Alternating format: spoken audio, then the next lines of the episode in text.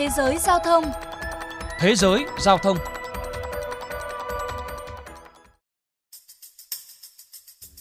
Susan Steven, một nhà báo nghỉ hưu ở Philadelphia, muốn đặt vé từ Viên đến Frankfurt.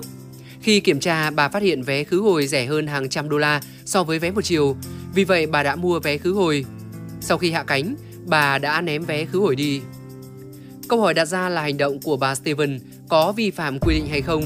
Các hãng hàng không tuyên bố việc vứt vé đi là bất hợp pháp và đôi khi họ truy tố những khách hàng mà họ bắt được, tịch thu điểm khách hàng thân thiết, đình chỉ tư cách thành viên chương trình khách hàng thường xuyên hoặc thậm chí là kiện họ. Nhưng với giá vé máy bay tăng 25% trong năm qua, nhiều du khách băn khoăn, tôi có nên sử dụng chiêu trò khi đặt vé không? Halibut, một nhà kinh tế tại trang web du lịch Hopper cho biết, giá các chuyến bay châu Âu dành cho khách du lịch Mỹ hiện nay đang ở mức cao nhất mọi thời đại. Giá vé đi châu Âu hiện rất cao, hơn 1.200 đô la Mỹ, thậm chí có những điểm đến lên tới 1.400 đến 1.500 đô la Mỹ một vé. Vì vậy, nhiều người dùng thủ thuật để du lịch tiết kiệm khi mua giá vé rẻ. Thế nhưng việc này tiềm ẩn nhiều rủi ro và cũng khiến các hãng hàng không vô cùng khó chịu. Sử dụng chiêu trò khi mua vé, một cụm từ được phổ biến bởi trang web du lịch kayak.com là khi một hành khách đặt vé khứ hồi bằng cách đặt hai vé một chiều đến và đi từ một điểm đến, thường là trên hai hãng hàng không khác nhau để tiết kiệm tiền. Một cách khác là thành phố ẩn, có nghĩa là hành khách mua vé trong đó quá cảnh tại một thành phố mà đây chính là điểm đến mà họ thực sự muốn tới. Sau khi hạ cánh xuống thành phố quá cảnh, họ chỉ cần ở lại đó để lại một ghế trống chuyên chuyến bay đến điểm đến trên vé của họ. Ví dụ một chuyến bay khứ hồi từ New York đến Amsterdam vào giữa tháng 6 với hãng hàng không quốc gia Hà Lan KLM sẽ có mức giá là từ 2.457 đô la Mỹ. Tuy nhiên, nếu đặt vé có điểm đến cuối cùng là London với điểm dừng ở Amsterdam và sử dụng hai hãng hàng không khác nhau đã khiến giá khứ hồi của Google Fly giảm xuống còn 1.208 đô la. Các chuyên gia du lịch cho biết bằng cách này, hành khách có thể tiết kiệm tiền tùy thuộc vào chuyến bay và thời gian họ mua, nhưng lại khiến các hãng hàng không tức giận khi cho rằng hành động này vi phạm hợp đồng bán vé và ăn cắp doanh thu. Về vấn đề này, bà Cathy Mansfield, giáo sư luật tại Đại học Case Western Research cho biết, việc dùng chiêu trò khi đặt vé không vi phạm pháp luật, thế nhưng nó vi phạm hợp đồng giữa hãng hàng không và hành khách mà khách hàng đồng ý khi mua vé. American và United Airlines có các thỏa thuận bao gồm hình phạt đối với những khách hàng mua vé sử dụng chiêu trò. Hình phạt có thể là phạt tiền, nhưng chỉ vậy thôi. Không phải là bạn đang vi phạm pháp luật, bạn chỉ đang vi phạm hợp đồng vận chuyển.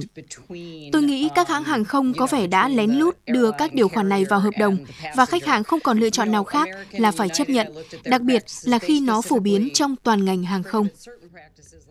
Đồng quan điểm, John Hawker, giáo sư về đạo đức kinh doanh tại trường kinh doanh Tepper của Đại học Carnegie Mellon giải thích, hầu hết các hãng hàng không đều cấm những hành vi này trong hợp đồng vận chuyển, điều mà hành khách hiếm khi đọc.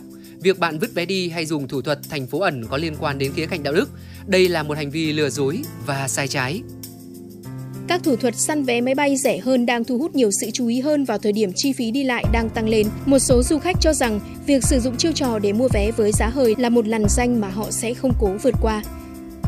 Barry Graham, một giám đốc bán hàng cho rằng ông không nghĩ việc đặt một chuyến bay mà bạn không có ý định đi là có đạo đức. Việc đặt vé như vậy có thể mang đến những hậu quả không mong muốn khác, chẳng hạn như khiến những hành khách khác không có chỗ ngồi hoặc có thể tăng giá cho họ. Ngược lại một số ý kiến khác cho rằng việc sử dụng chiêu trò khi mua vé máy bay cũng không khác gì việc các hãng hàng không đang đặt ra các quy tắc giá vé phức tạp và rắc rối để lấy nhiều tiền hơn từ khách hàng của họ. Dan Geller, giám đốc điều hành của Skips Love một trang web giúp khách du lịch tìm kiếm các thủ thuật săn vé, cho rằng chính các hãng hàng không đã tạo ra tình huống này. Các hãng hàng không tận dụng sự thiếu cạnh tranh trong ngành bằng cách tăng giá vé ở các thành phố nơi họ chiếm thị phần vượt trội và tính phí quá cao cho khách hàng. Hơn nữa, các hãng hàng không cũng sử dụng cách thức lừa dối của riêng mình bằng việc cho đặt nhiều chỗ hơn số ghế thực và hy vọng một số hành khách không xuất hiện. Theo một cuộc khảo sát gần đây của Value Spegun, một trong những trang web nghiên cứu tài chính của Leading Tree, hơn 2 phần 3 người Mỹ, khoảng 67% cũng sẽ dùng chiêu trò để đặt vé vào mùa hè này.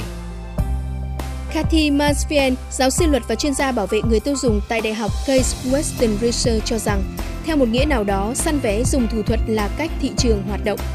Tất nhiên, sử dụng chiêu trò khi mua vé máy bay là không đúng. hãng hàng không đã đặt ra các hạn chế về cách sử dụng sản phẩm của mình và bạn đã đồng ý tuân thủ các quy tắc khi mua vé thì nên tuân thủ các điều khoản đó. Thế nhưng, bản thân các hãng hàng không cũng cần tuân theo một tiêu chuẩn hợp lý liên quan đến cách họ đặt giá vé và các quy định về giá vé.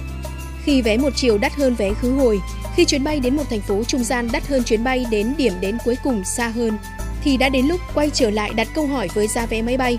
Và nếu các hãng hàng không làm điều đó một cách tự nguyện, thì hành khách không có lý do gì mà không điều chỉnh hành vi của mình theo cách minh bạch.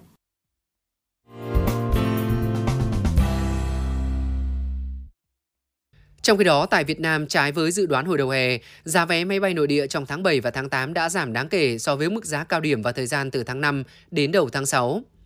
Theo khảo sát trên trang web bán vé máy bay, các hãng hàng không nội địa như là Vietnam Airlines, Vietjet, Pacific Airlines, Bamboo Airways và Viettravel Airlines đều cung cấp một lượng lớn vé máy bay với mức giá hấp dẫn cho các chuyến bay trong tháng 7. Một số chuyên gia du lịch nhận định năm nay, thị trường du lịch hè không bùng nổ như mọi năm, sức mua của khách hàng thấp hơn kỳ vọng, đặc biệt là thị trường khách quốc tế đi và đến Việt Nam cũng không khả quan.